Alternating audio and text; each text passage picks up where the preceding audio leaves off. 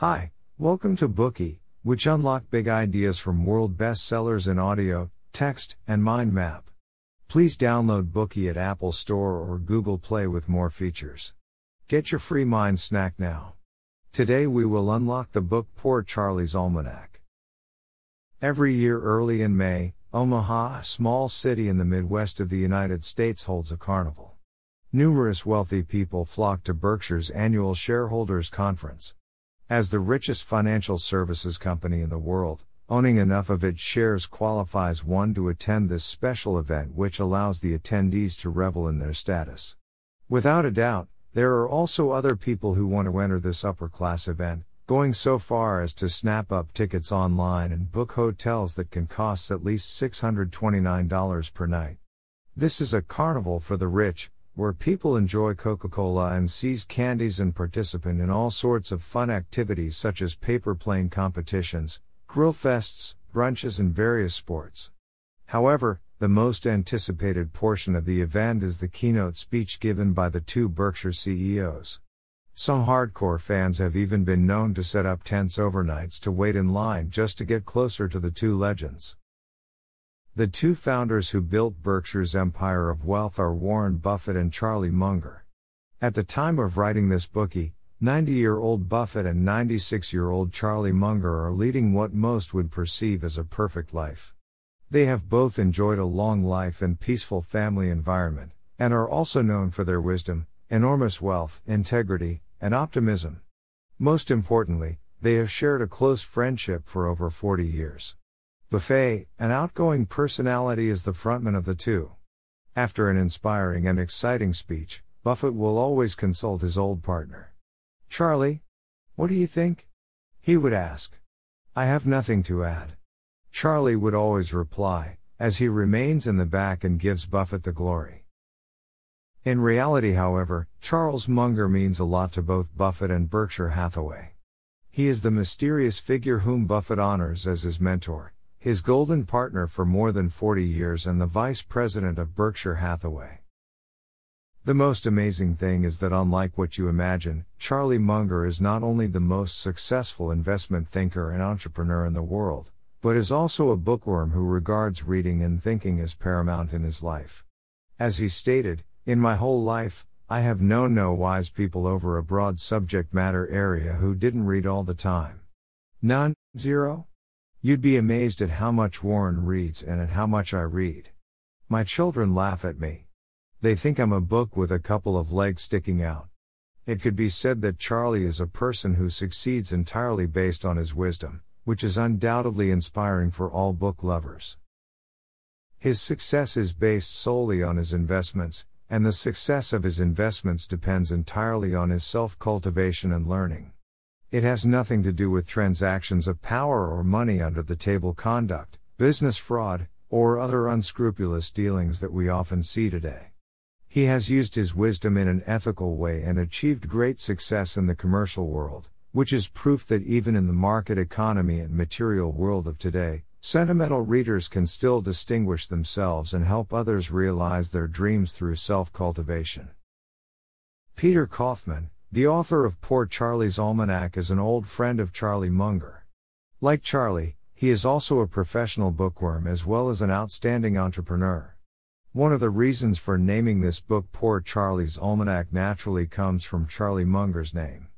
More importantly, however, the book's title emulates and pays tribute to the masterpiece Poor Richard's Almanac written by Benjamin Franklin, who is well respected and admired by Charlie Munger.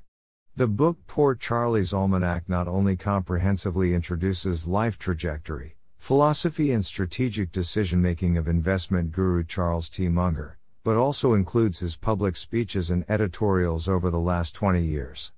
It fully uncovers Charles Munger's life wisdom, decision making logic, and investment philosophy. Today, we are going to unlock the book in three parts. First, the real life portfolio of Charles Munger. Second, the elementary and worldly wisdom of Charles Munger. Third, the investment philosophy of Charles Munger.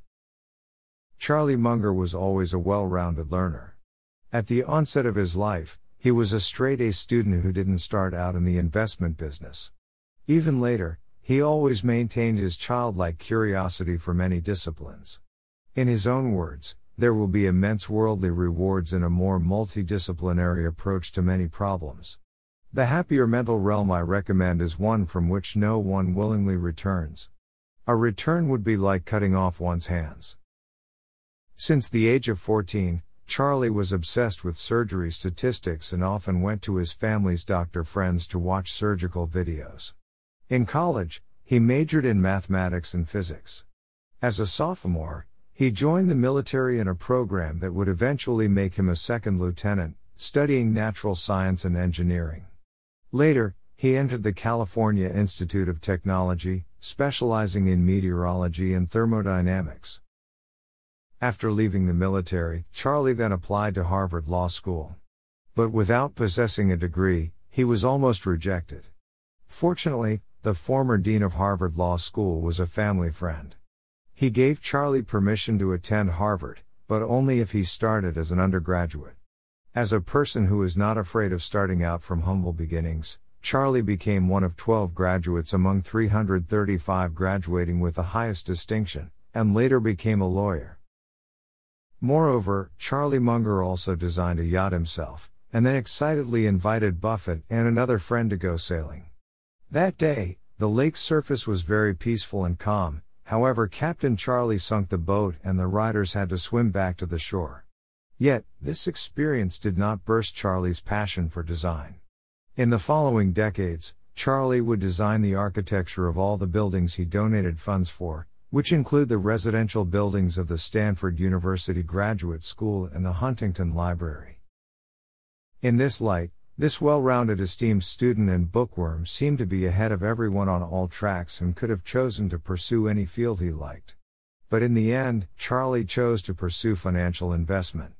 The reason is very simple Charlie and his second wife were raising eight children, and his income as a lawyer was not sufficient. Thus, with his wife's encouragement, he took on investment as a side job. His first move was to build a condominium complex near the California Institute of Technology.